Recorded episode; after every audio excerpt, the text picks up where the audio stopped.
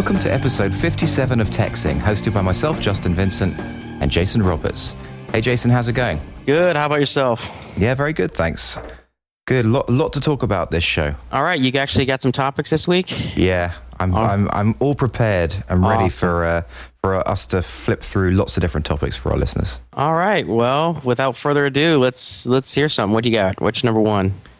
Well, there's so many. Where are we going to start? So uh, I guess um, how about we just start with the status of Swarm because that's normally the way that we do it. But even before we do that, how about you give a little rundown of our projects? So because anyone new to the show probably won't actually know what they are. Right. Okay. So, um, your two projects are Plugio and Swarm, or I should say, Justin's projects are Plugio and Swarm. Plugio being a Power Twitter client that used to be called TweetMiner, but which Justin renamed to uh, Plugio a few months back. Um, and then there's Swarm, which is a uh, board game for the iPad, which is sort of a combination between chess, backgammon, and Go uh, and is something which you're developing an AI for so that people can play against the computer.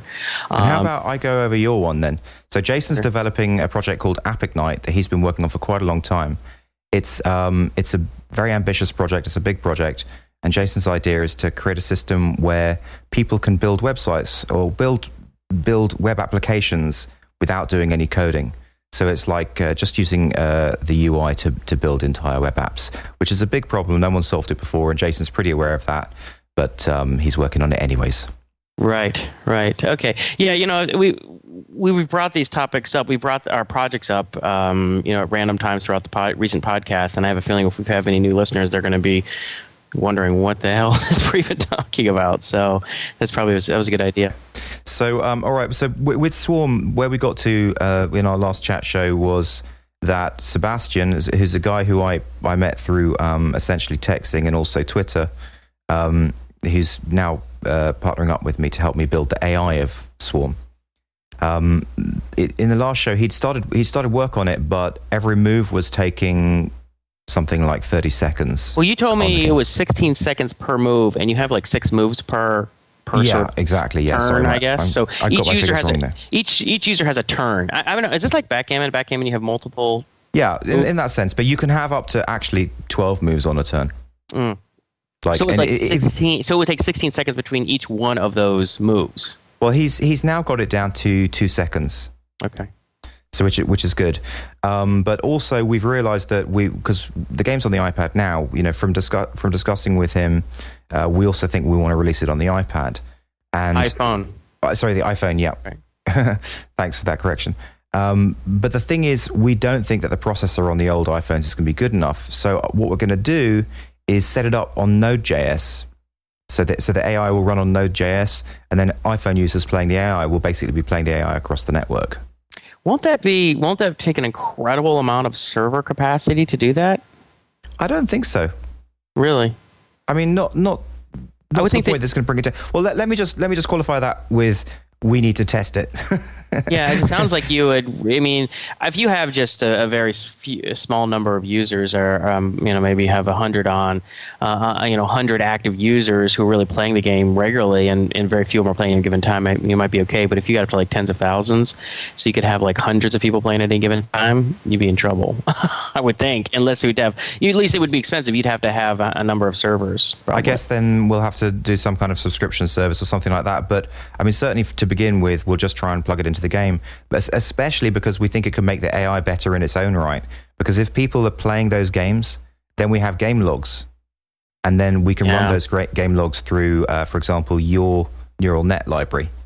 And- Yeah, that's right. Now that would be very cool. But you could also just store the uh, the um, game logs locally on the iPad and then the, or iPhone, and when they connect, you can upload it just as uh, the, the logs to the server as, as long That, as. yeah, that's something that Sebastian said as well. That's that is a good point. I mean, as long as the user was cool with that. Yeah. you know, I mean, they might say no. I don't want you looking at my logs, but uh, yeah, I mean that that information is is important. I think uh, that's something that Sebastian is particularly interested in is is a, is sort of accumulating a large number of game logs. yeah, exactly. Let's talk. What you, you you had a topic you want to bring up? Um, yeah, sure. Um, uh, something that I saw on Hacker News today, which is I just thought was interesting. Uh, that WikiLeaks have posted this 1.4 gigabyte file that's encrypted, and it's just it's called insurance. Okay. So, uh, like a hundred or a couple hundred people have obviously downloaded this file, and it's this encrypted file. And if anything happens to WikiLeaks, they're they're going to pass out the password. Wow. it's kind of kind of a cool concept, right? Like Uh-huh. a, like like a dead man's lever. Have you ever heard of a dead man's yeah. lever? Yeah. Well, why don't you explain the concept? It's basically if you're alive, you you you can keep on pressing this button every day, and if you stop pressing the button, then someone gets emailed, basically because you're because you're no longer alive. You're no longer there to press the button. So that's what a dead man's lever is. Right. You know, it, it's like the was it the movie The Firm? I'm sure people read the book The Firm or saw the movie Firm with uh, Tom Cruise, and at the end, the character, main character, goes to a couple of the mafia guys who actually own this um, this law firm that they work for, this corrupt law firm. I think it was like in Memphis, Tennessee, or something. And he basically explains to them that you know, as long as they leave him alone, you know, he- everything's going to be cool. But they have he has a ship out to sea that essentially has you know a huge number of records of illegal activity for the firm and that tie it to the mafia. Yeah. you know, which is like insurance, like you know, just it's it's a ship that will never But- dock as long as I'm alive. It- It's ki- isn't it interesting that, that WikiLeaks basically? I mean, like in, in reality, something like this is happening in, in our real world. Like here, here are these guys who are releasing incredibly sensitive uh, government documents, and now they've got this this insurance file out there. It's it's, it's amazing. Yeah, well, I think they need to do that. Uh, if they didn't, they, they you know would, they they would be a prime target for um, intelligence agencies to just. So uh, I wonder if um, right? if they've told all of their enemies, okay, this is what's in the insurance file, or whether they ju- it's just like a bluff. or it doesn't even have to be a bluff. They just we're not going to tell you what hand we're holding, you know. But if they got ten thousand, was it like ten thousand documents that recently Right. um, leaked to them from the uh, Yeah. U.S. Uh, from I think from the Army or the military, and uh, you know if, if they have that many documents, the the the, you know, I'm sure the U.S. intelligence agencies are aware that there's uh some stuff in there that might be really sensitive. Um, so they could really, you know, paint, you know, uh, what our military activities are up to or what's in um, in a really poor light. Anyway, so it's cool. It's just a, I just thought it was a cool concept. But but um, Yeah, So go on. Have you got smart. got something for us? This might be kind of surprising to you, but I'm I'm actually considering buying a Mac. Oh, Uh, that is so. I'm telling you, they really, really are good when you when you work on them full time. Well, the reason is I've had my um, you know PC for like five year, five going on six years now. I think I bought it in uh, January of 2005 or something. Yeah. and it's been crashing recently and crashing more frequently. And the other day, it crashed, uh, and I couldn't get it started. I, I, I, you know, kept trying to restart it or turn the power on or off or, you know, plug it in, and it just wouldn't. Um, it wouldn't start. And the only way, and I was like, it's dead. You know, the computer's dead. Like I'm gonna have to go buy a computer today. But I was lucky because Sandy. Um, I, she's really good with uh, mechanical and electrical things for some reason. She just has that knack, and I, which I don't have. And she's like, "You want me to take a look at it?" I'm like, "Yeah, sure, go please take a look at it." You know, ten, five or ten minutes later, she walks in. She's like, "Yeah, I got it started." I'm like, "Well, how did you get it started?" Because I tried like ten times. She's like, "Oh, what I did is I held the DVD eject button when I turned the power on." I'm like, well, what would possibly give you That, makes, but that makes sense though because basically it, the boot the, the boot sequence was screwing it up, and you just had like some music CD-ROM in there or something. I don't know. There, there, I don't think there was a DVD in there, but it just that worked. And uh, but I think that's sort of I think that's uh, sort of an attribute of people who are good with um, you know fixing me- or, or, or mechanical and electrical things is that they just this is sort of the fiddle factor. They're willing to get Right. in and just try a lot of different stuff, even if it may not make sense at first. Uh, Yeah. And maybe it's sort of an intuitive thing. I don't know, but um, I don't have that sense. I get frustrated and I just hate it. Whereas Sandy can, you know, she's she's rewired our electricity. She's done, you know, done redone our plumbing at different parts of the house. I mean, she, she can do all that stuff. She fixes all the broken toys and all the programs, all the electronics. Where I'm just like, I have no idea what's going. You know, it's, it's taken me, uh, it took me about a month to get into the Mac. And, um, it, like, in the first place, it was just, it was very difficult to, to use it, to use its interface, because obviously being so used to Windows. I mean, I was using Windows for like 15 years before. Right. But but now I, I guess I'm what four months in, and I, I really do think it's just a much better experience than Windows. Like there's so many so many ways that they've optimized it and streamlined it, and just it's great. Yeah, I would definitely recommend it. Yeah, so you know, I, I yeah, then so yeah, back to the Mac part of the story is I so I thought about buying a Mac and and I, you know even after Sandy was able to get it restarted, it, cra- it kept crashing. You know, it's getting Mm, okay. it, hasn't crashed in the last day or so, but it would crash like three times in one morning just using the just using like I think Sandy was just trying to check her email on uh, on Yahoo, and every time she'd open a, a an email message, it would blow up. Uh, the whole system would crash. Oh god. So I'm like, this is scary. I, I need to start thinking about getting something else. So you know, I'm thinking first. I'm thinking, yeah, I'll just get some cheap PC from Dell or something. Spend like 700, 800 bucks and get some, you know, i5 quad core thing. And you know, then I started thinking about it because I've had a handful of people. A handful. I've had three separate people contact me about building them iPhone apps. Yeah. Um, You know, as for consulting for and, and uh, you know they're all still kind of possibilities. None of them is is a, a sure thing. But I can't build an iPhone app on a PC. It's just you can't do it. I don't. I mean, especially using Appcelerator. For Appcelerator, you have to have a Mac to compile the JavaScript into uh, the native um, to Objective C and then ultimately into um, or, or yeah Objective C and then ultimately into native code. That's exactly why I switched over. Um, that, and also because my new my new client, um, they were building an application that required a Mac to build it, and they were all working with Macs, so it was just better to do that.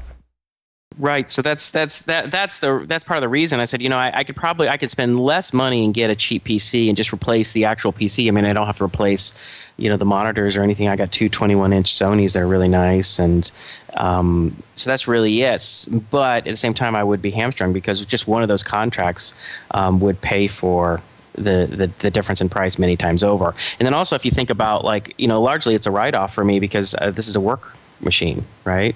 And so you can probably if you don't have to pay taxes on it, you can essentially cut off thirty percent, you know, of the, The price. one thing, I mean, the one thing with the Mac is the the workflow is it's expensive to move over the workflow, as I said, but also eh, on the PC it's real easy to get good free applications. But on the Mac, the Mac developers are much better at monetizing. So pretty much when you want to find an app, you, you like I would say at least sixty percent of the time. To, to use the best app, you have to pay for it, you know, and they don't charge the same. It's also not as cheap as PC apps. So on a, a typical PC app is going to be like nineteen bucks or something like that. Whereas Right. a typical Mac apps, it, as just from my experience, I mean, maybe maybe this isn't a good a good quantification of it, but I'm seeing them typically around thirty nine bucks or or fifty bucks. yeah. So of how many of those are going to need to buy? Ten. Yeah, I think probably like ten. So maybe you might you might you might spend three to five hundred dollars buying like you know an image uh, an image editing software and Well, it's like FTP FTP software, for example. FTP. So you know like in, in, in the calculation I was about to go through, which is like let's say I spend I was looking at the iMac um, as a as, as a potential purchase, and they're like two thousand dollars for I think the middle of the road one, or maybe it's a high-end one. Why wouldn't you get the, the MacBook Pro? Why would I want a MacBook? Well, because it's you I can- never ever go anywhere in code. I mean, I like right. The, the more, I mean, I mean, the more successful that TechZing is, the more that we have to go out on the road, the more that you build AppIgnite and have to go out and talk to clients. And like, if you actually have your full uh, system as a as a laptop, then it's and it's good and it's it works great as a as a basically yeah, I mean, if if that ever became an issue, which I I doubt it, because I don't code when I'm not sitting at the computer. And The only time I actually the only time I do I need a laptop is when we go visit Sandy's parents for a couple days in Vegas. That happens about once every four months for me. Right. And I have a, a PC laptop I can code. I mean, all I need is a text editor and FTP client, and I'm good. Um, so, you know, so anyway, that's not an issue for me. I mean, I don't. I mean, going out on the road for AppIgnite for anything else, I find that is very speculative and probably off in the distance. And if it came to the point where that was something an issue, I could always buy something if I needed to. So what really Okay. is the issue is having something that I'm that I really like that I'm really productive on. And for me, the number one thing is a lot of screen real estate. So Okay. I don't know how you you code on these little screens.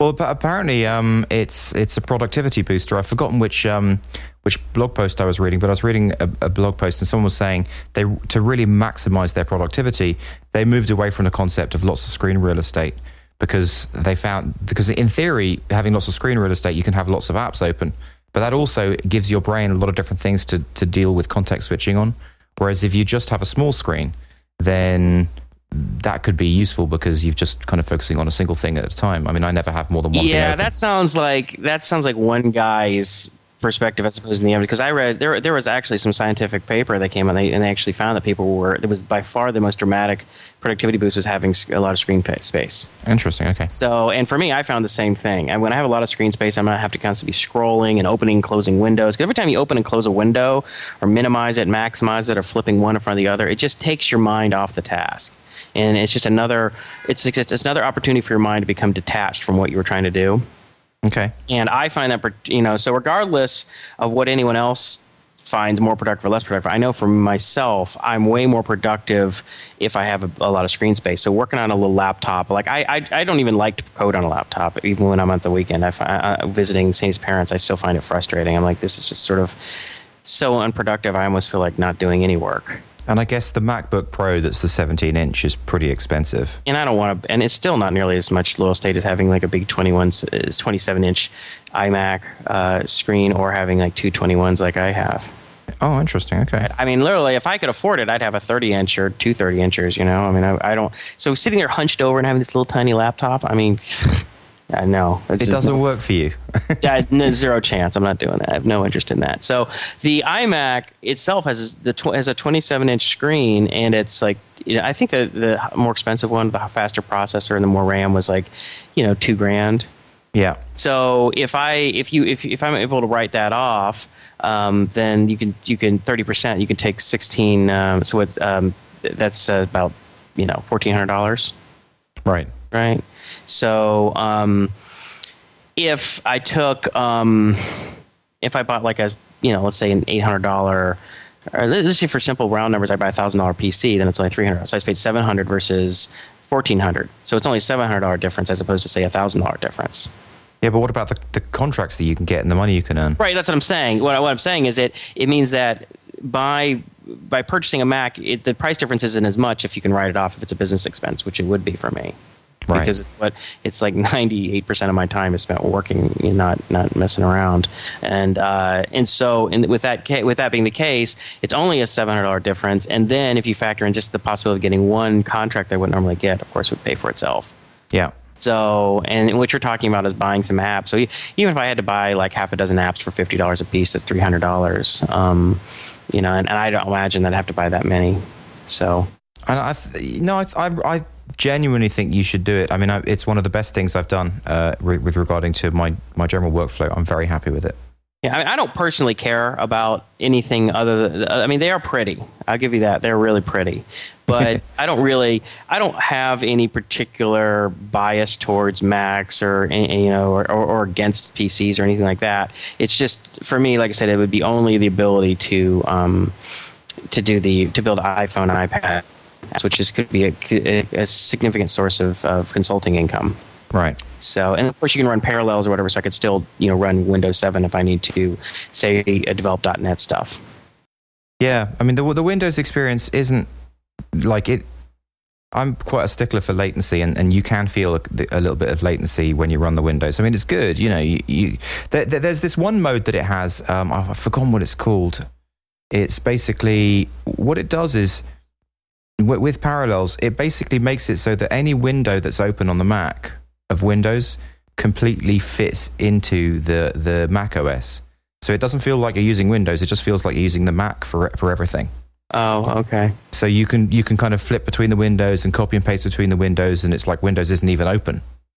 So uh, to change to change topics, I was um, I've been thinking about uh, possibly entering TechCrunch Disrupt. Do you know what that is? No, can't tell us. Well, it's like it's like the next version of TechCrunch 50. So TechCrunch 50 is um, I think it was a yearly conference that I think it's been held in San Francisco the first three years, and um, it's essentially like American Idol for you know tech startups. Okay, the way I describe it. So I think they've over the three years, each year they'd have around a thousand companies from around the world would apply, and they would accept 50 um, and 50 of those companies would then compete, would give it like a 10 or 15 minute demo. Is that the same as just TechCrunch 50? That's that's what I'm saying. That, that's what I'm describing to as TechCrunch 50. So yeah, and so I participated in that last year um, with a company called Local Bacon, and which then got on, went on to get uh, funding um, a few months later. Uh, because it was, I think it was ended up being one of the top five of the 50. We, it didn't place in the top three, but it was, you know, had a lot of buzz and was considered one of the top top companies. So I've been through the experience once, and anyway, yeah. So it's this, it's this big it's up in San Francisco. It takes two days. You, you you demo in front of a panel of judges, and like I think we were demoing in front of like Marc Andreessen and uh, I think uh, Marissa Mayer Meyer from uh, Google and some of the Sequoia guys. So I mean, you know, it's like big shot, big player types, uh, VCs and founders uh, on these panels, and they, they I think they they kind of just they don't. I think they I think the people who actually vote are were Jason Calacanis and. Um, and Mike Arrington because they were the ones who ran the conference. Okay, and, and that's why it's changed its name because um, Jason Calacanis and Mike Arrington have basically split up.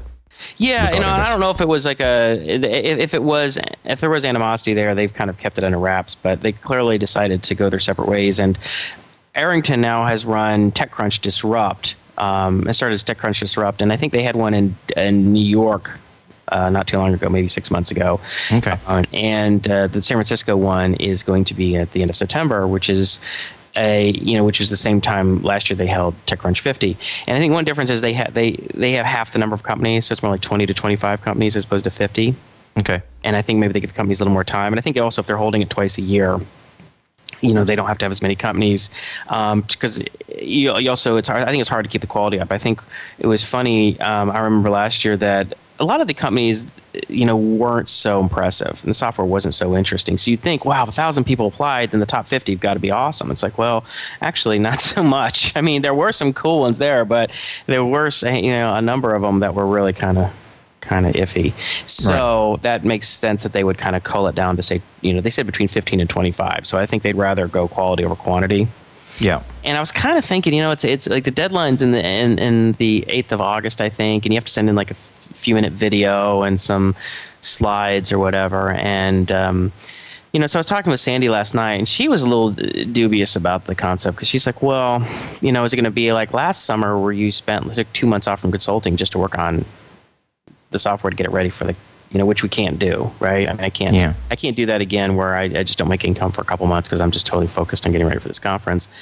But at the same time, you know, if you if you get a lot of attention up there, you get a lot of buzz that can really help your launch. Now, the difference between local bacon and what I'm doing with AppIgnite is local bacon was their number one goal was to raise venture funding. Yeah. Right? And that's why one of the main reasons that you do this is you go up there. The first place wins like fifty grand, but you know even if you do have a great company, you do a good job, the chance you can get first place, of course, is small.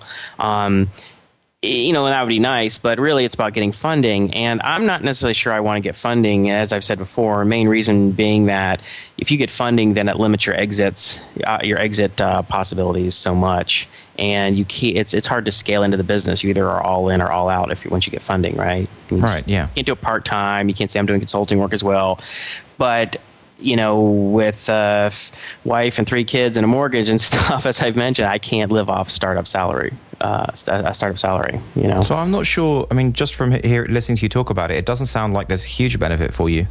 Yeah, so I'm kind of talking it out now. That's why I was. I said I was thinking about. Just th- I just kind of thought about it last night and I talked with Sandy. So I'm, th- I'm wondering, well, you know, would it be a missed opportunity to go and do that, especially if I could make a splash with AppIgnite and get a lot of attention? I mean, maybe you could raise the kind of funding where where you know I could get a salary that I could I could live with, but um, you know, in the short term. But I don't know. I don't know. Maybe it's a waste of time. Maybe. Well, I mean, the one thing I'd say is, in my opinion, I mean, AppIgnite, it's such a big problem. It's the kind of thing where you know you could definitely sync up like ten guys, you know, working on that problem. Yeah, but so I uh, don't want to do that. I, I don't want. I find that you get too many people working on stuff too early, and you don't. I just don't think. I think it has to be much later in the prog- process that where you really are. The product is really working. You got that product market fit. You've gone through a number of iterations on software already, so the core is solid, and then you can build out. But I think if you get too many people in too early, you're not nearly as productive. You're not 10 times more productive. Most of it is meetings and conversations and rethinking stuff and getting everybody up to speed. And I think it will be just so ironic if you if you got funding for AppIgnite because when we first met, I was looking for funding for Mash API and my whole deal was looking for funding. And then the more we the more we spoke, the more I got into the bootstrapping concept and then started Plugio and Swarm, and now I'm I'm quite into that sort of low level stuff, yeah. bootstrapping stuff. And you've you've always been against funding, and if you then got funding for this and went down that route, that would just be pretty ironic. Yeah, so I'm kind of leaning. I'm I'm obviously leaning against. I'm not really interested in the funding thing. I'd be more interested in the in the buzz and the uh, getting the attention, and and you know it'd be much better to launch AppIgnite and have tens of thousands of people on the on the sort of waiting list on the beta list, and launch with like hundred people. You, but you can do that without without TechCrunch. No, that's true. Or tech, tech, or disrupt. It's what's called disrupt now. Disrupt, yeah. It's been renamed disrupt. So that's right, and I think that's probably right. So I've just been kind of, and, and as I'm talking right now, I'm sort of thinking this out loud, right? I haven't made any decisions, and I think probably I'm leaning against it for that reason. Is like I, if if you you know if I can focus on getting some attention for through other means, through you know blog and podcast and you know things like that, then maybe that would be a more efficient expenditure of energy and time and spend more time just working on the product. Well, talking talking about just that brings up an interesting point, which is that uh, we were hoping to grow the show TechZing and, and if we can get more listeners, then that may be able to help you, Jason. So you were you had some ideas, didn't you, about uh, about this? Yeah. Well, obviously, the bigger our podcast is, the more it helps us with you know launching our software. So if we have 50 people listening, that doesn't help. If we have you know 500,000, then you know anything you launch, you're going to have massive uptake just to start. Um, at least you have a lot, a lot, of people looking at it and giving it a shot. So uh, what it requires at that point is just making sure that you create something people like. That's good.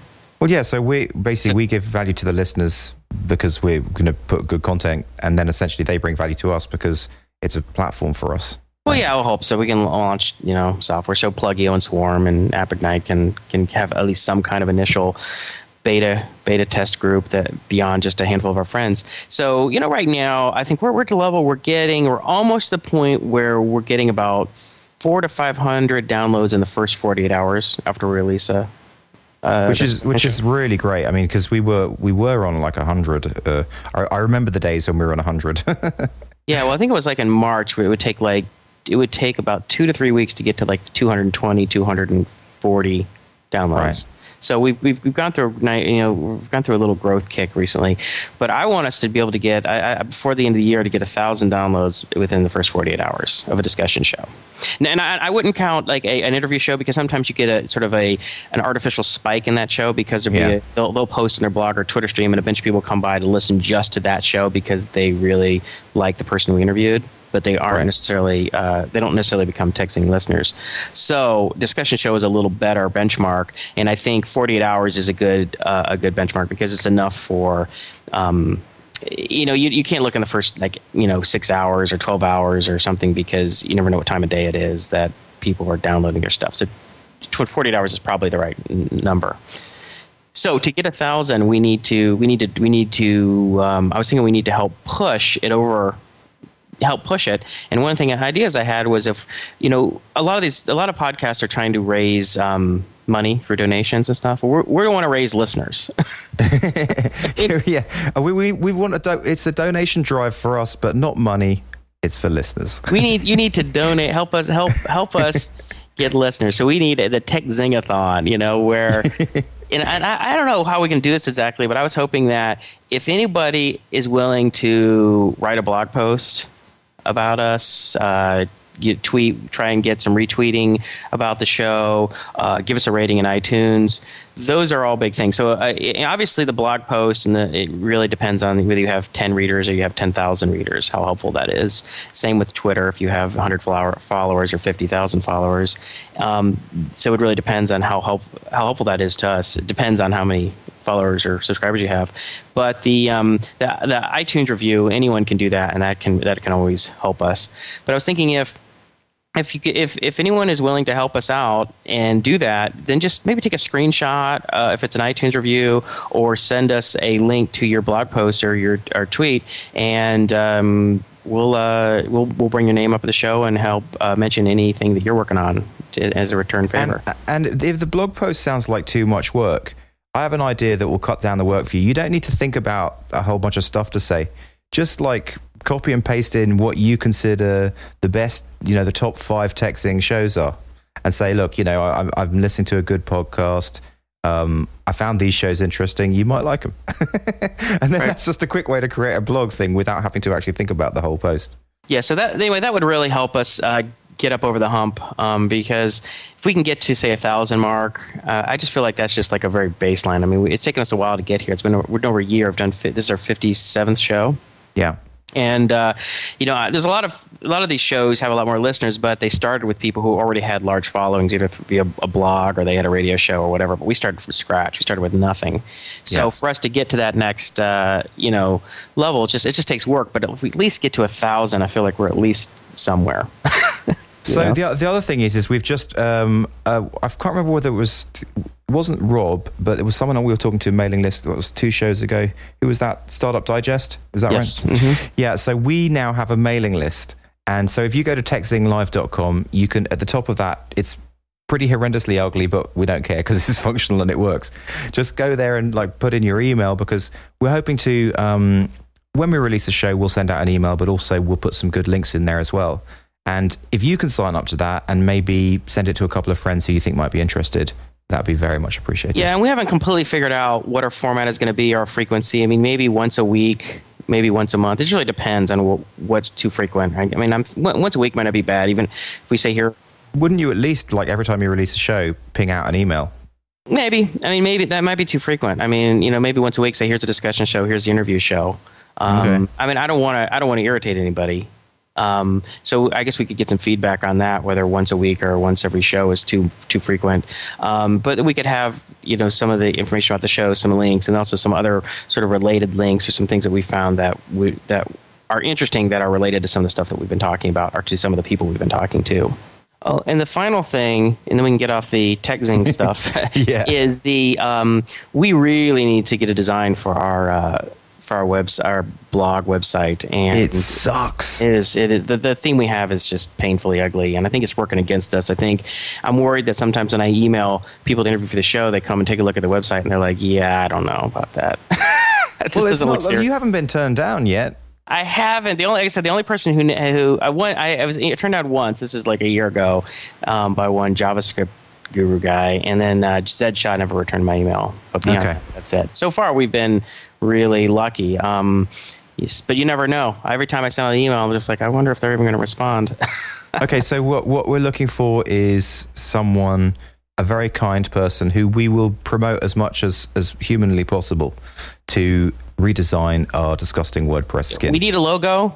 I don't know if there's somebody who just wants to do the logo. If someone's a logo artist, we need a look and feel we need a logo and we need design and anybody you know it could be more than one person if it's someone wants to do a logo and someone would mind helping us with the theme um, you know we will return the favor and spend a number of shows helping promote you know your work and what you your portfolio and uh, try and bring some attention to you as a as a uh, as a return favor. So anyway, we don't have a lot of money to put on the show, so we can't really afford to uh, spend money hiring uh, any graphic artists at this point. But it's really nice to upgrade our look and feel a little bit.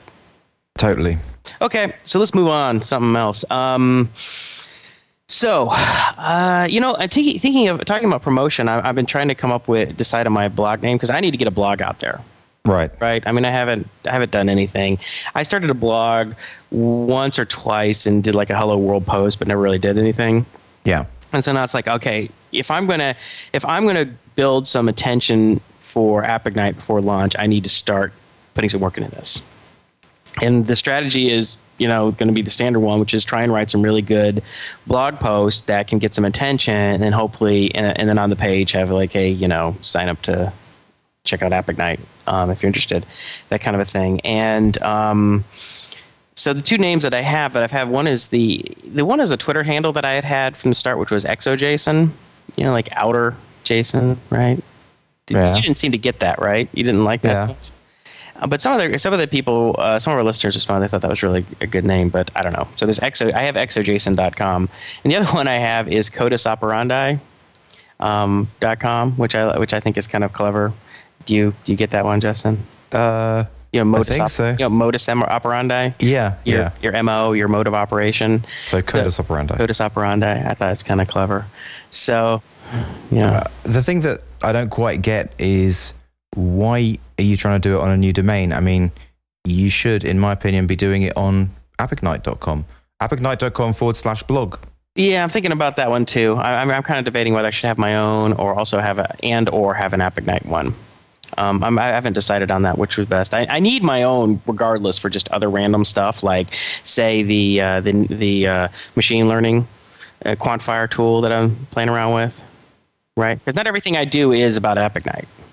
If you have an AppIgnite blog, right, you Mm-hmm. you can have different categories on it, so you can still put your thought pieces on it, right? That's fine, but I mean, if I'm talking about quantifier, that would be that would not be the right place to be talking about quantifier, I guess. right? I guess. I mean, I, I guess in theory. Yeah, I mean, you want some place that's about that's because there's there's a part of you that's uh, really about this thing you're working on, Right. and and it should be focused on that. I mean, you can have thought pieces, I guess, you know what you're talking about, but if you're talking about other projects you're working on, you know, that just is kind of an inappropriate place to put it. I think. I guess. I mean, I, I, I will admit I've had similar thoughts myself that that j- through just only having the Plugio blog, it's restricted me from putting up some other things. So yeah, I, I can see where you're coming from with I that. would just think it would be weird to have a whole bunch of stuff about Swarm on your Plugio blog. First, first of all, hmm. anyone who's reading Plugio is going to be like, "Who cares about Swarm?" We're here well, so so why don't you just have a blog for each app? I mean, I've got a Swarm blog, I've got a Plugio blog. So why don't Well, you that's what I'm thinking about. I'm thinking about, but I'm also thinking about just having maybe a personal, my own blog, right? And I could talk about all of it. Right, right, okay. You know, then it's not. This this doesn't seem kind of weird that I'm talking about the stuff. I can talk about the podcast. I can talk about AppIgnite. I can talk about Quantfire. I can talk about you know anything. Um, and then I could have specific. You know, if I want to have a, a specific blog for AppIgnite, I can do that as well. And I've already talked to Guyon about doing that. That we need to start writing some stuff. So I don't know. So what do you think about those two names for at least my blog, the ExoJason and Codus Operandi? Do either of those work for you? Well, as long as you don't want people to remember them, then I think they're fine. Right. So, but, but I mean, certainly the Codus. You don't think people? You don't think people would remember Codus Operandi? Have you not heard Modus? No, I, I, I, yeah, no, I have, but I couldn't even remember it just like ten seconds after you said it. I was thinking, what was that again? Right. uh, but I don't think there's, it's, it's something that rolls off the tongue. Um, but that doesn't matter because quite often people will search, like if if you get a blog post that goes high up on te- on uh, Hacker News or something, most likely people will just search. They'll remember the title of the blog post and they'll c- type in a couple of keywords. I mean, Right. I've done that loads of times, and it just kind of comes up the top of Google. So, you know, yeah. that's, that's Yeah, because I guess that's kind of the thing. Even a lot of these sort of more well-known blogs, it's like you can't even type them in. I, and, and I know the blog, I know the person. Well, it's Like- like tech, TechZing. I mean, like no one, you know, no one types in text live, techzinglive.com. Well, not very many people. Right. People just type TechZing into Google and hit click the first link. Right. But you you have justinvincent.com? Yeah. See, that's that's total crap. There's no, no, I'm just there's no way that I can get jasonroberts.com. I mean, that just sucks that you can get that that you're lucky enough to have that. Because I, I remember I remember saying, oh, I wish you know I, I I came up with a name and you're like, oh, but I like justinvincent.com. It's like, well, of course you do. yeah, I wish I had jasonroberts.com. Unfortunately, Well, who's who's on JasonRoberts.com? there's a ton of it. If you go on there, there's a there's a Jason Roberts is not an uncommon name. It's not it's not the most common, but it's pretty common. I mean, even in Pasadena, where I live, which is like a couple hundred thousand people, and I think there's like ten. You know, there's I a famous there's a famous soccer player in the Premier League who's named Jason Well, Roberts. There's a n- same with Justin Vincent. Like, there's a famous NFL um, football player. but you created you grabbed the domain back when in the '90s. Yeah. When It's really funny. I don't. I don't know who shares. There's. There's. There's someone who has Justin Vincent. Well, I have Justin Vincent at gmail.com, but someone out there keeps on cutting deals, and they keep on giving people Justin Vincent at gmail.com I see. to the people. So I'll get all of these receipts, and including uh, some receipts from a, a sex shop.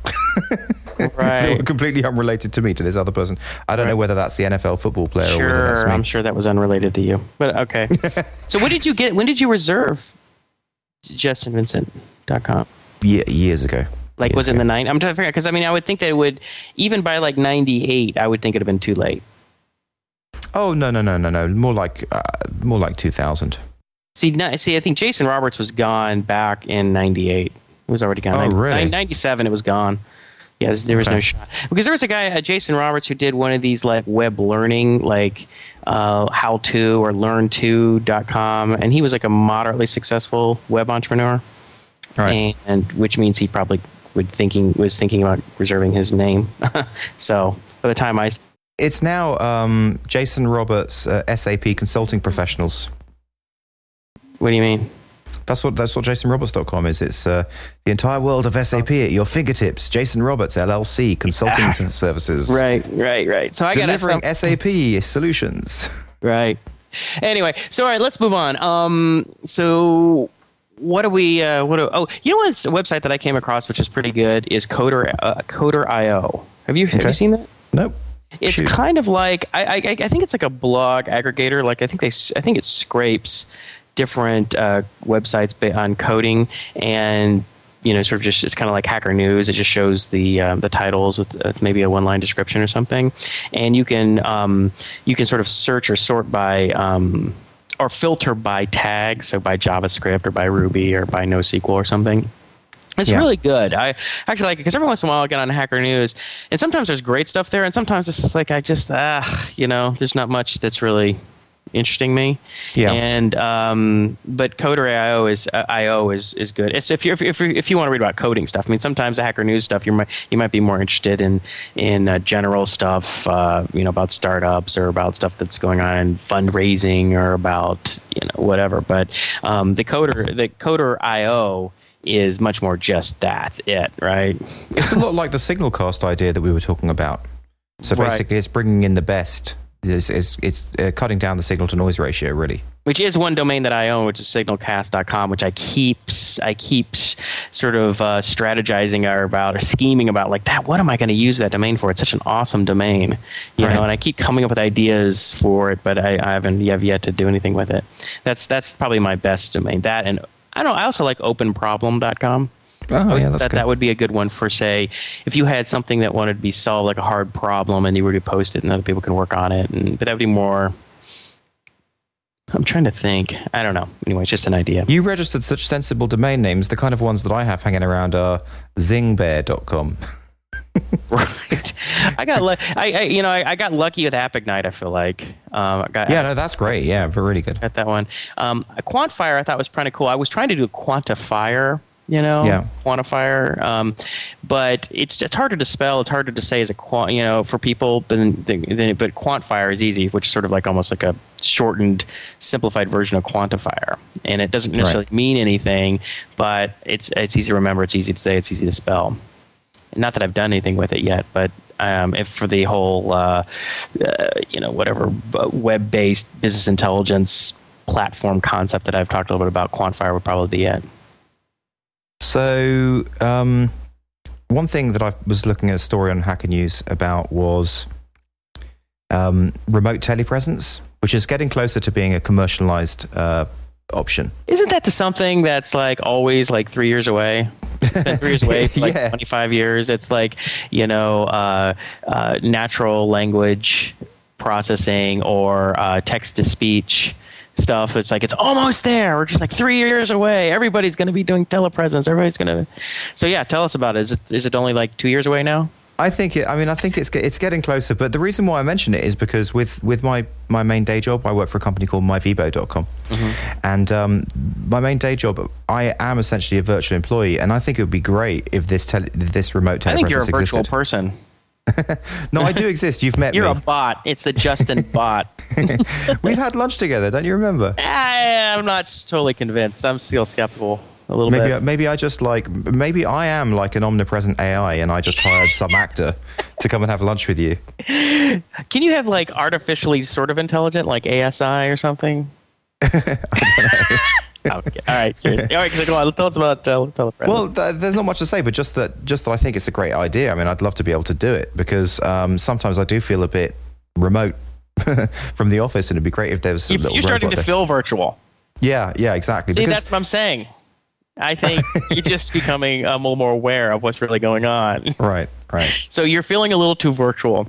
So well, it'd be- just be cool if you could, yeah, and and like to have that little robot that could wander around the office and like have a look at what people are doing, not to spy on them, but just robot. what are you talking about? A robot? Isn't, Yeah, isn't it? Just, isn't it just like Skype video? No, no. The remote remote telepresence that that that I'm talking about is basically robot remote telepresence. So there's a, there's a little robot in the other office on the other side of the country, and that robot has a screen that has your face and it has eyes, and those eyes are the cameras that reflect back to you. So not only are you kind of talking to them live, but you can also move around the office and talk to different people. You can participate in meetings. So is it like the little Aibo thing that you know, like that that little Japanese um, robot that kind Do you of? mean Asimo? is it Asimo? Yeah, Asimo. Aibo, well, Asimo's incredibly advanced. I mean, the, the, the telepresence robots that they're coming up with are, are nowhere near the level of advancement of, of Asimo, right? Because because Asimo can actually walk. I mean, the, these ones, um, the the companies that are doing the telepresence stuff, it's just little robots that have like a Segway type of um, uh, thing to keep its balance and wheels. And it's just a camera. It's. Uh, I'll just send you a link. Feels And like we'll- Big we'll Brother, put it- little brother. I'll send you a link and we'll put it in the show notes It's like too. a knowing little sister who just comes around and looking okay, I'll just you. sent you the link. Have a look at that. You'll see what I mean. All right. Yeah, you know what the Asimo kind of reminds me of? Do you remember the uh, TV show Buck Rogers back in like the early '80s? What's up, Buck? Dibby dibby dibby. Yeah, that's what I'm thinking of. It looks like that the robot, a little gold robot. It had like like fake hair. No, Right. well, that thing, this this thing has some weird kind of hairdo. Did robot- you look at the link? Yeah, looking at the robot that visits your cubicle. So we'll put a link up to this. That's weird looking. Yeah. It's like a little spy bot. So you want you want people to see you sitting there at your desk, is what you're saying? I, I just want to be able to feel like I'm I'm more there than I feel like now. Why?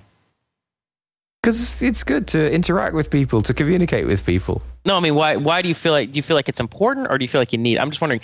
Do you feel like there's something that is missing, or do you feel like you just feel lonely, or you just want you want people to feel your presence? I mean, what's the what's the psychological rationale for it, or the Well, because uh, I guess it's it's mainly, for example, ge- general working's fine, but then when there's something like four or five people and they're having a brainstorming session, All right. not being part of something like that, which essentially those kind of brainstorming sessions. so you want this robot standing there looking at them, and that's you? That's like brains- your physical avatar in the world. It's Yeah. like they're going to talk to this robot as if it's you, except Yeah. it's you. It's just a camera. That's telepre- That's what that's what remote telepresence robot is. That's what it is. Funny. They should put like a like a like a, one of those like really feminine hats on it. You should watch the video. They've, there's a video on that page. Make it look Um, like that's funny. Well, I can I can see it like you know those. watch you know- the company's. the- let me just send you another link. Do you, you look, watch this after the show? Right. Well, I could see that. They could turn and say, "Hey, so Justin, what do you think of this idea?" And they're literally looking at this robot. Now, as a robot, is your voice going to be coming out of the robot? Yeah. So it really is like your intelligence has been transplanted into this machine. Yes, and and I and I know that this can work because I I have a like a little wireless phone, right? And sometimes when my wife's away, the, and the, the the phone you can just kind of stand up, right, and just I put it on the desk. Sometimes when my wife's away, I've got the phone on speakerphone, and it's literally like this little phone has a personality. Yeah, you see, it's one thing to be like hearing something come out of a hearing someone's voice coming out of a speakerphone, which is a, Yeah. you know, which is I mean, there's always a little something that's kind of weird about that. It's kind of like the well, anyway, it's a little weird. But if you're talking to something that lo- that sort of looks sort of human, like a robot that has eyes and a nose, and it's actually but it's but, but it's somebody else. I mean, that's just bizarre. That's like that's freaky.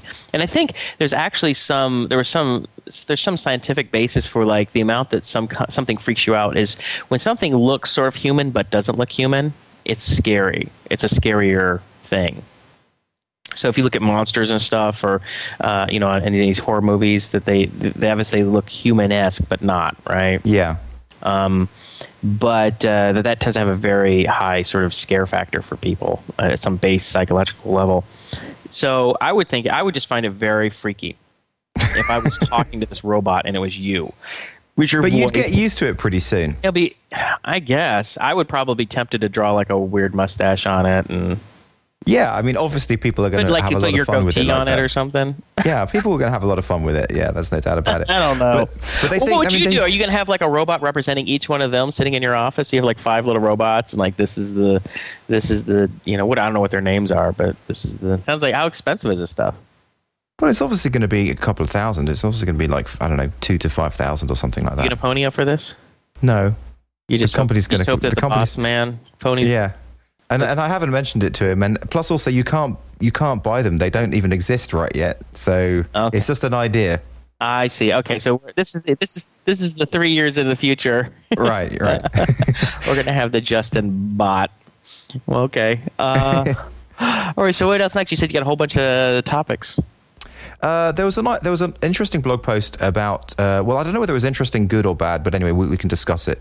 Um, why why thirty seven signals advice is irrelevant? I don't know whether you saw that. Did you? Mm-hmm. Yep. So uh, I guess the main premise that the guy came up with was um, that they're pro- that Jason Fried and the 37 Signals bunch are saying, look, you should charge, you should charge. People are willing to pay for stuff.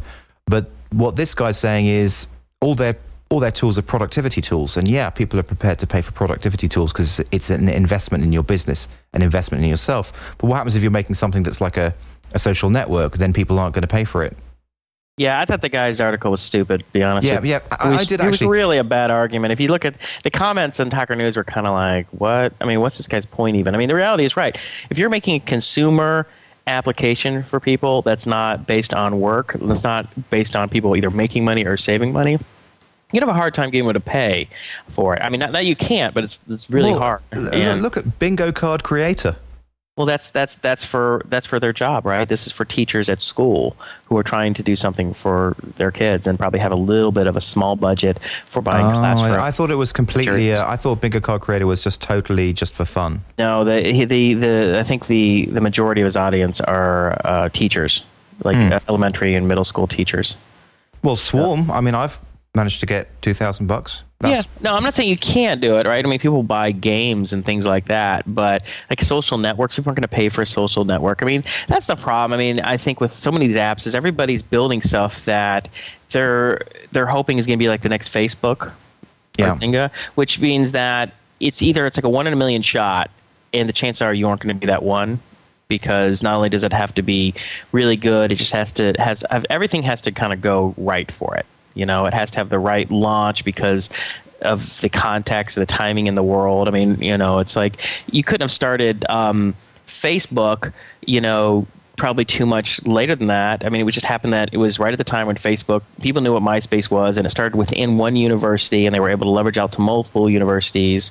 And it started at Harvard, which means that had more cachet than if it started at you know Western Kentucky State. You know. No, no offense to anybody who went to Western Kentucky State, but just. But wouldn't right? you also say that that something like that can't really be bootstrapped? I mean, there's I don't know any examples of, of those kind of businesses Ah, that yeah, aren't, I mean, look, venture funded. uh, okay, uh, Craigslist. so Craigslist is bootstrapped, is it? Yeah, I'm pretty sure. Or uh, how about Plenty of Fish? Yeah, but plenty of Fi- plenty of fish is kind of different because it is just the one guy. He just does make his money from AdSense. A ton of money. Yeah, I know, but I mean, it's not like Facebook. I mean, Yeah, no, it's rare. It's not a billion it's, dollar it's, business. less common to um, build a really big horizontal business, as we as we you know discussed with uh, Rob in our Yeah. show. Rob Walling, than it is to build a niche business, but I don't think it's impossible, and um, I don't think people pr- should be completely dissuaded from doing it. Um, I, I, you know, I personally just can't build like you know a, a store for for uh, or an app that just works for dentists who live in New Jersey, you know, or for lumber companies, you know. yeah, but with bootstrapping, the thing is to build lots of those little apps. Yeah, it just I mean, that just bores me to tears. I can't do it. Bores me to tears. I'd rather just not do it. I mean, for me, you know, writing software is not just about you know making money and and and and creating and becoming financially independent, which are uh, which are important goals.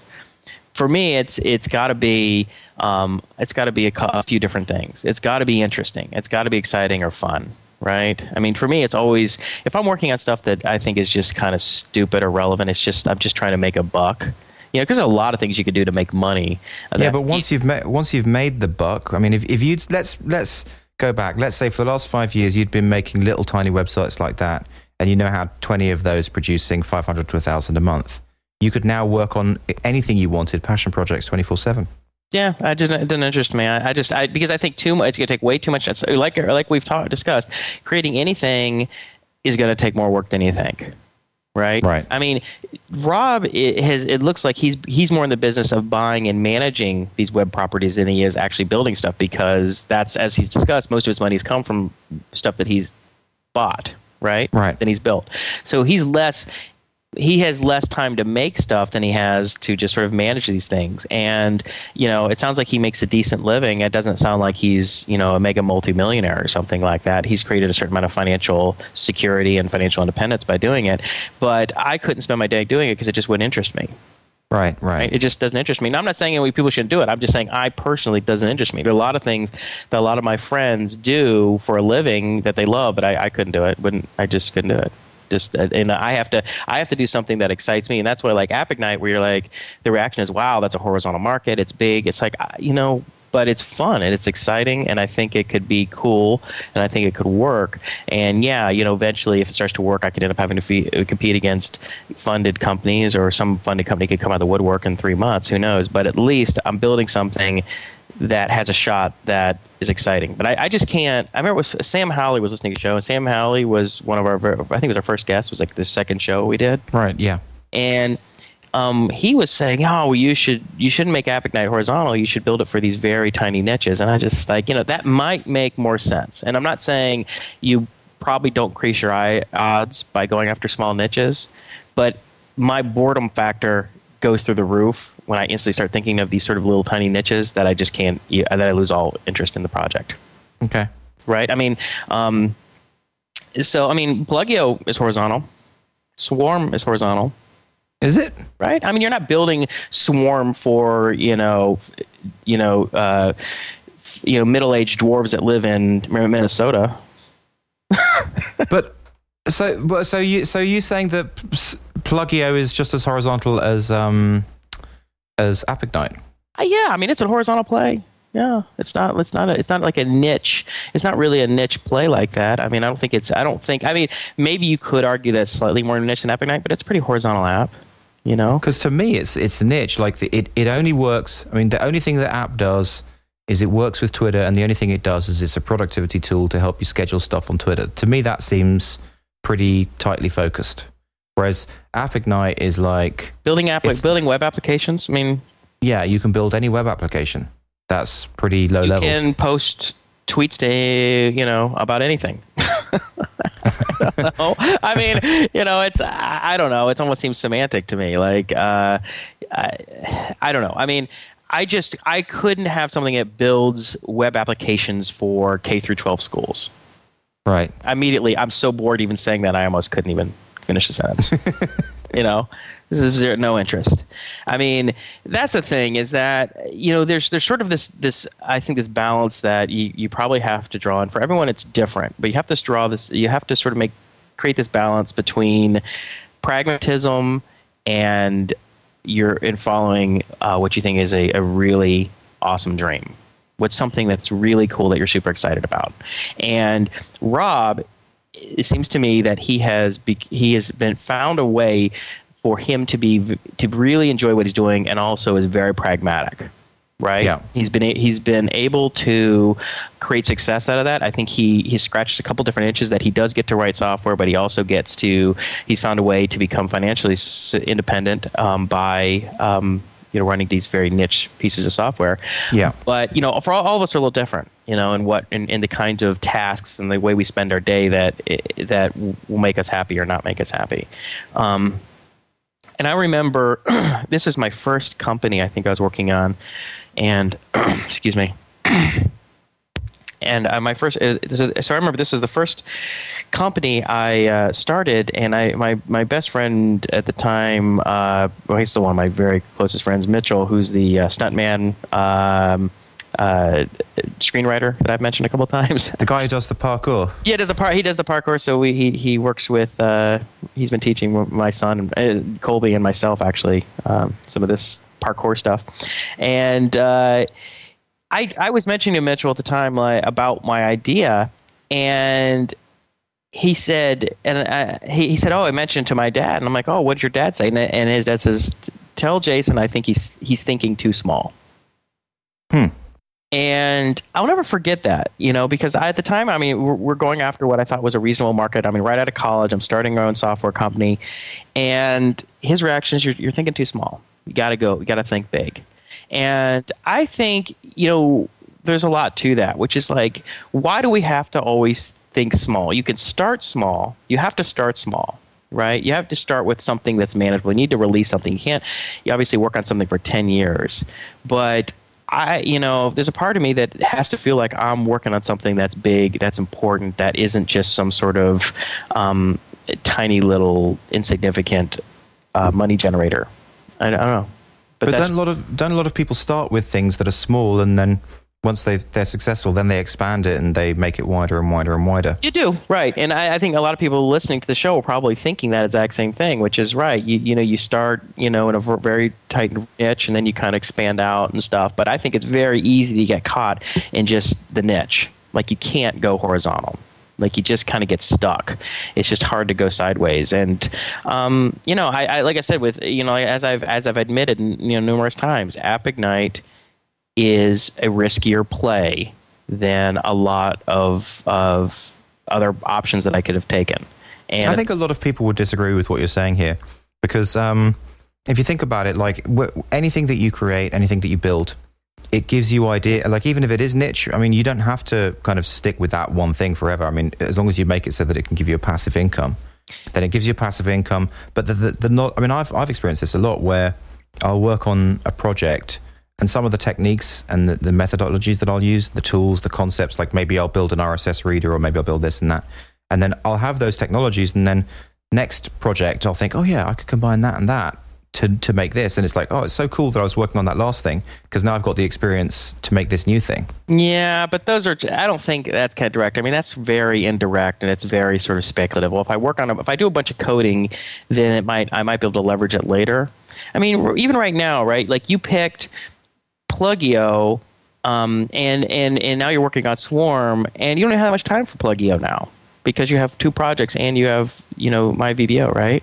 Yeah, but I will say that the reason why I was able to build Swarm was because of, I guess, all my previous coding experience and all the other different projects that I'd worked on. Well, that's on. fine. Yeah, so fine. Yeah, you, you, the more you code, the more you have stuff you can pull from. But you know, Plugio has been dwindling because you are you have multiple projects. If you focus, you have all these different projects. I mean, it's one thing to invest and buy projects. There are all these sort of passive income generators, right?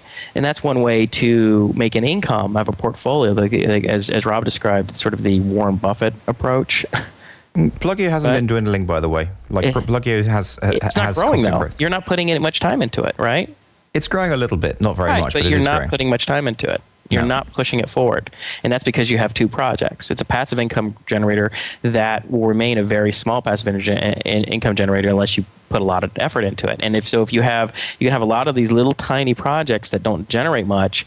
Um, and, and right, maybe that's a, that's a more and I'm, I'm, not arguing. Well, if you had ten projects that generate a thousand bucks a month, like Plugio does, you'd be doing great. Even five projects. Yeah, I'm not saying. Look, I'm not saying that. It, I'm not because I'm not talking purely from um, a, an income, right? Right, right. It's yeah. like you know, it, it's it's it's. Uh, because we're, we're, we're discussing, we're talking about two different things. We're talking the ability to be financially successful, to create a business, right? Um, which is important because if you don't make any money on it, that's just a hobby. And in which case, if it's a hobby, it's not usually very sustainable because life gets in the way and you have to spend time doing other things that actually make money. Um, yeah. So that's obviously a very important part of it. But if you have um, all these little things, it's hard to really focus on one of them make it, and make it big, and your your attention just keeps getting pulled to all these little things that just are are. And the question is, how important, how exciting are they to you? Yeah. Are they the kind of thing that like this is awesome? I get up every day and I can't believe I get to work on this. This thing is really important. It's really cool. It's a big deal. I'm excited about it. I don't know, and and for me, that's that's very important. I think a lot of people may not feel that that's as important to them, and um, I think uh, that's just that's just me, right? I mean, I'm not telling, I'm not say suggesting that anyone else should follow my lead. I'm just telling you that's how I am. Yeah, you know, and the and that's now you know the other other project that I said uh, you know that I was potentially had some interest in was the Quantifier project, right? And part of the reason was that you know, I have this itch I want to scratch with this machine learning stuff, which I've done a lot of work and you know, sort of study on over the years. And, um, I, you know, I, I think it, it, you know, I, I almost went on to get my PhD in math, and I ended up not doing that and ended up going and, and becoming an entrepreneur. But there's always a part of me that misses that really um, sort of, I don't know how to describe it, but is the the intellectual challenge, the deep intellectual challenge of research and uh, and sophisticated doing sort of working on sophisticated mathematical problems. And to me, machine learning, artificial intelligence is is very closely related to math and physics in that way. Right, so I mean, creating websites with PHP and JavaScript is not does not scratch that itch right? It's not. I don't have to go. You know, well, you know, I was. I almost was going to become a PhD. Uh, I was almost going to become a mathematician or physicist, but no, I'm creating websites for people. You know, it. Part of me just looks at it and goes, you know, come on. But working on uh, the machine learning stuff, it scratches that itch, itch a little bit. I feel uh, I, am a little more excited about about that. But I, I, am at the same time. I do am really excited about AppIgnite. So there's this part of me that I'm trying to balance between what I'm excited about, what I think could make money, but also what when I take a step back and I look at myself and I go, you know, Jason, what are you spending your time working on? What are you spending time thinking about? Are those problems or ideas worth your time? You know, that's the high bar. It sets a high bar for things, and it also it runs a little bit counter to like what's the most pragmatic way to make an income right? Those aren't the same things. And i think you read about that sometimes it's like you know people who you know smart iq doesn't always correlate to financial success because people with high iqs tend to want to work on challenging interesting problems which isn't always the, the best way to make money. Sometimes it's the real boring you know tedious things that make a lot of money you know that and that's how most people make money is not solving interesting technically challenging, exciting problems. Those people are doing research at universities or in, uh, in research departments of places like IBM and Bell Labs and Xerox PARC. Yeah, and I, I remember um, what's that book? The, the, it's a book about financial advice. I think it's, it's called Rich Dad Poor Dad. Yep. yep. one of one of the things that they talk about is how people with well, he he was saying in his experience, people who have like are really educated are really bad at, at kind of money.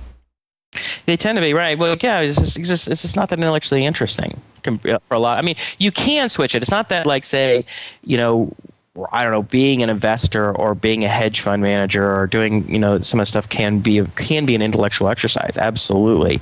But you know, for most people, the act of just sort of maximizing their income is usually not the most intellectually stimulating thing.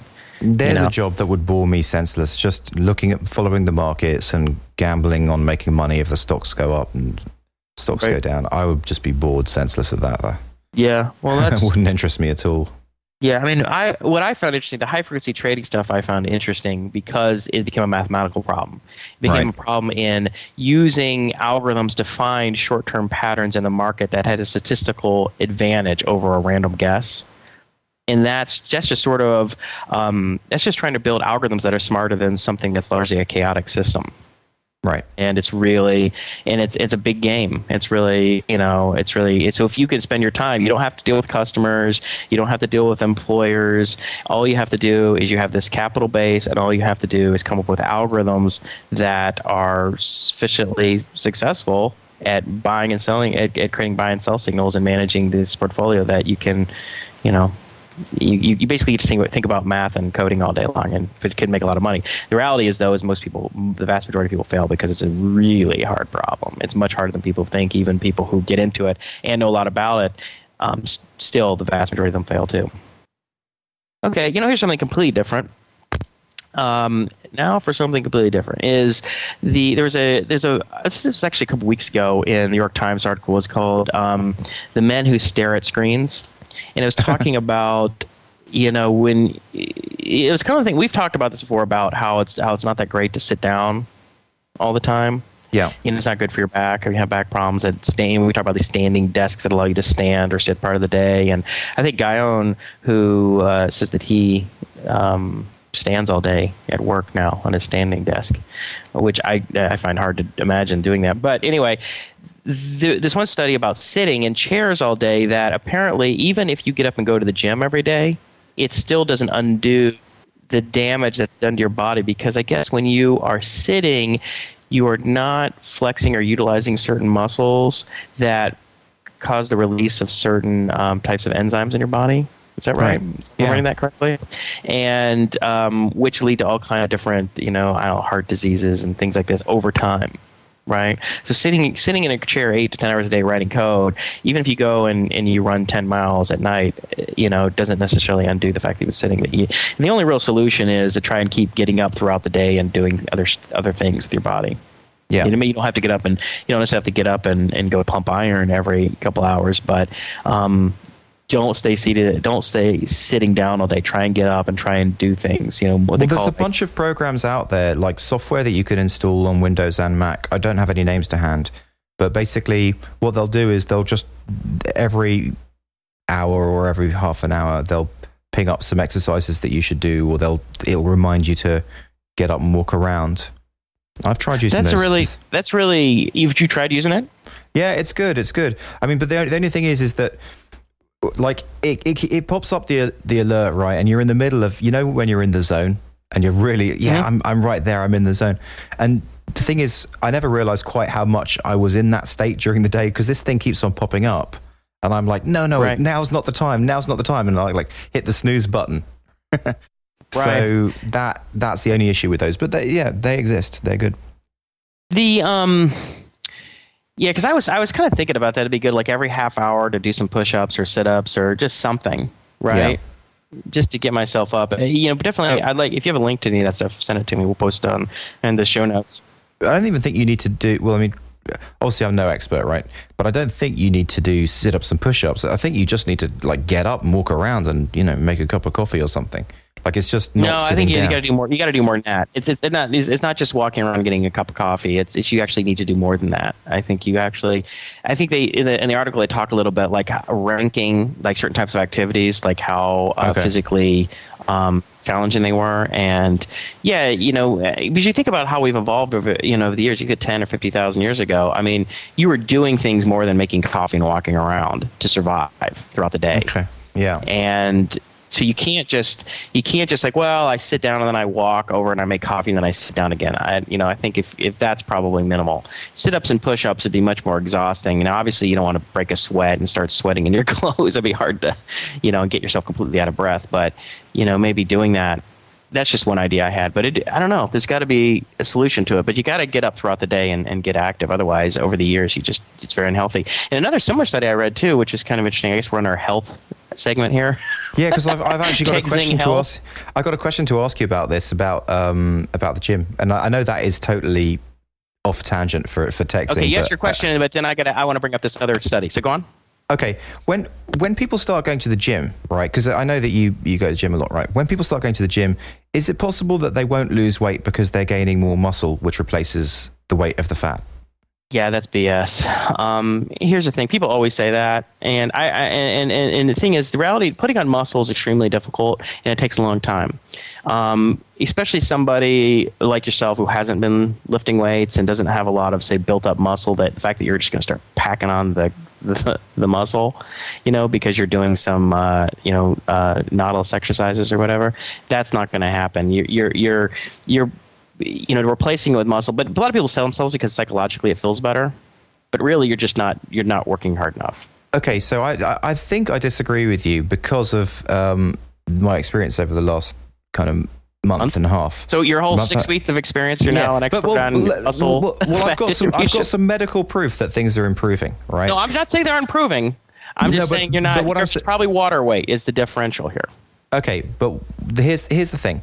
I've been going to the gym six days a week. Okay, right? That's great. By the way, congratulations. That is awesome. That is ended, and I'm I'm very happy for you that you're doing that. Okay, so two days two days a week cardio for 45 minutes to go, mm-hmm. and one day weights for 45 minutes. Right, and in one and a half months, I haven't lost or gained anything whatsoever, okay. except that my my because I've got diagnosed with diabetes, so that's the reason why I'm going my diabetic blood sugar has gone from 220 for a seven day average down to 115. So I've lost over 100 points of blood sugar and I feel uh, a lot better and I feel like I have more muscle. So surely that the only scientific conclusion you could come up with is that I have replaced fat for muscle. No, I don't think so. no, and I, I, don't. I don't mean to just make you feel bad or something because what you've done is you've. I'm not a doctor, but I, you know, here's my, here's what I think is really going on. You have probably lost some weight, but you're probably your probably your body's holding on to a little more water now, probably. Um, you know, because you, your water can fluctuate, you know, especially if you're up over 200 pounds, get five pounds Right. a day easily. So that margin of error, that sort of uh, inaccuracy in the weight, it means that you really can't get any a super accurate measure on that. So you can't say I haven't lost a pound or two pounds because if that's within the range of fluctuation your body, oh, if your water weight, it's really hard to get too close of a beat on that. Um, yeah, you probably haven't you haven't lost five five or seven pounds because otherwise that would show up on the scale. But if you, you could have lost a pound or two, and it would still be kind of hard to determine if that's actually. Well, something. I mean, given the fact that the blood sugar's gone down, which only Well, happens great. from. I'm from not saying you haven't gotten in better shape. That's Right, right. ob- I mean, dude, you weren't doing anything, right? So it's not hard. To, years. it's not hard to get in better shape when you when you don't do anything. And You're overweight, and all you do is sit behind the computer, and you never ever exercise. I mean, you know, you don't have to do much, and you're going to get in better shape. And so the fact that you're doing six days a week, you're doing cardio, and you're lifting weights, and you're doing the right things, your body is going to respond to that, and it's going to start and get in better shape. So that's absolutely true. You're absolutely getting in better shape, and that's fantastic, and that's really absolutely what you need to be doing. And it's really commendable of you that you're sort of taking a proactive approach to getting control over your health and not just sort of letting you know your habits you know stay as they were and um, and sort of make you sicker and sicker so that's awesome but what i'm saying is it takes time to building a muscle is hard even even for for people who who um, are really in shape and can lift really hard. I mean, when, when it takes months to get in shape enough to where you can lift weights really Right. uh, sort of aggressively and, and lift, uh, you know, because you just you're going to get sore after just a few sets of Well, I know because my, the, the, the, the gym instructor, I really hope that the people at home don't mind us talking about this, but I want to leave it in the show because I want to find out what the, what the feedback is. But because my gym instructor has me doing this thing where I'm doing weights, right? But it, it's, it's to a cat like every other guy in the gym is like pushing really hard and they're doing fast reps. But he's got me on this one where it's taking me like six, six to 10 seconds for each movement okay. and back down each way. So I'm doing it really, really slow. So it's almost like Pilates or something like that. And the weights I'm using are much, much smaller, but it's very strenuous. Well, he's probably doing that also because it's like if you're, you know, he's he, he, if you're someone who isn't in shape and hasn't Right. worked out before, he doesn't want you to injure yourself. Yeah, that's what he You know, and yeah. he's like, you know, he's like, yeah, if you were training for the Olympics, it'd be a little you bit wouldn't be doing the same thing. Yeah. But you'll get there, right? I mean, in six Right. months, you might have a completely different workout, you know? Okay. And um, the most important thing is that you're getting the gym six days a week and you're actually breaking a sweat and you got your heart rate up and you're, you're doing weight resistance and you're doing cardio. You're doing all that. You're doing all the right things. You Right. know, uh, you know, uh, being getting really particular over this exercise or that exercise or this speed or that speed speed of, of movement is not that important right now. Just don't injure yourself. Don't get discouraged, and just keep going every day. Just keep showing up. It's like that famous Woody Allen quote, which is ninety percent of success in life is just showing up. Right. 90 percent of being of of, not, of being fit is just getting your butt to the gym on a regular basis Right. right and not eating so yeah i mean i think what's going to happen is you'll go through fits and spurts of losing weight. Like you'll lose some weight and then you'll plateau and then you lose some weight. Um, but generally what's probably going to happen is you you should probably need to um, you're probably going to need to eat a little less it's probably the, your, your your diet is a is a big factor in it so you probably just still need to cut out a little more a few more calories a day Okay. Well, that's that's good advice. Thank you very much for that. I don't think we should spend too long on this. Right, no. Because it is such a tangent. So the Have you other- got anything else? The other health thing, which I thought was kind of interesting, which came in the New York Times, was like uh, the title of it was called. Um, oh, I can't. I can't. I, actually, I don't have the title here, but it was basically how we don't get enough vitamin D, and you get vitamin right. D. You primarily we get vitamin D through sunlight. Yeah. Now you can also get it through milk and like fortified orange juice, and I think that it, you have uh, it's added into a lot of cereals and stuff. But apparently, the amount that we can absorb in our system through uh, eating, um, you know, consuming vitamin D, as opposed to uh, what we get through sunlight, is, is minimal.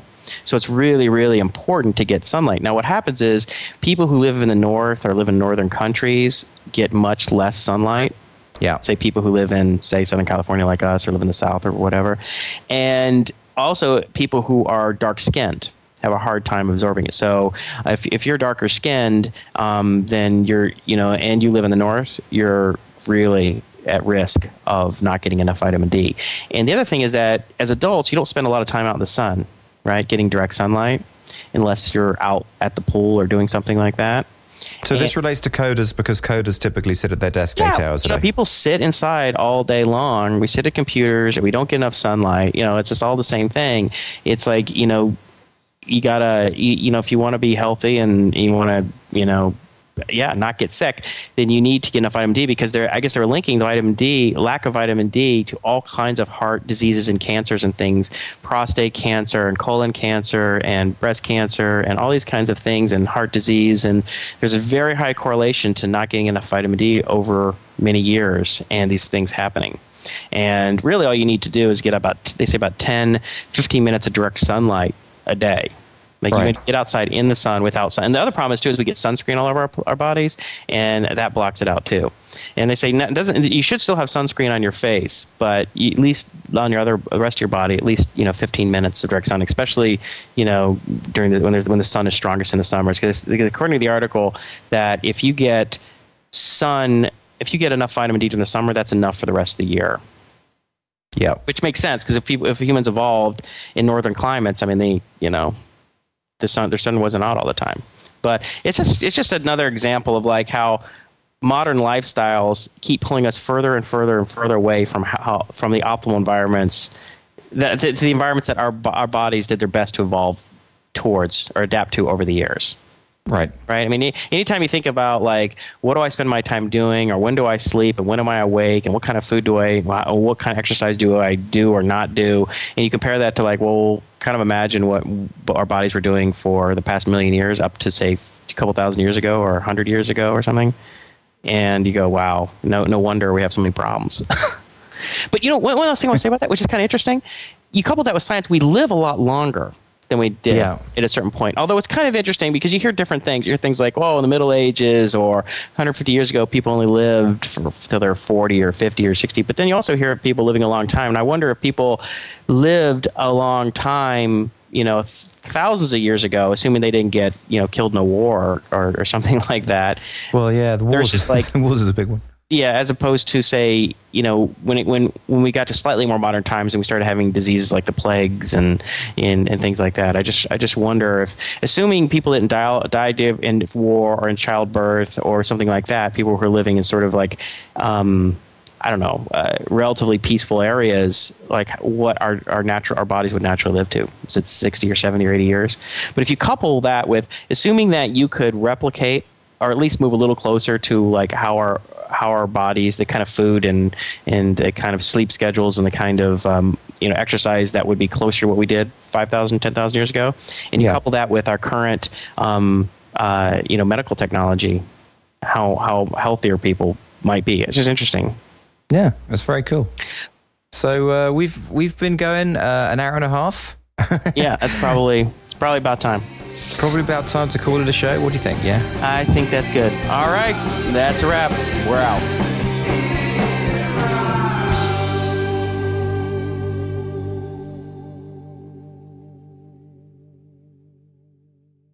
What's up, Buck? Dibby dibby dibby.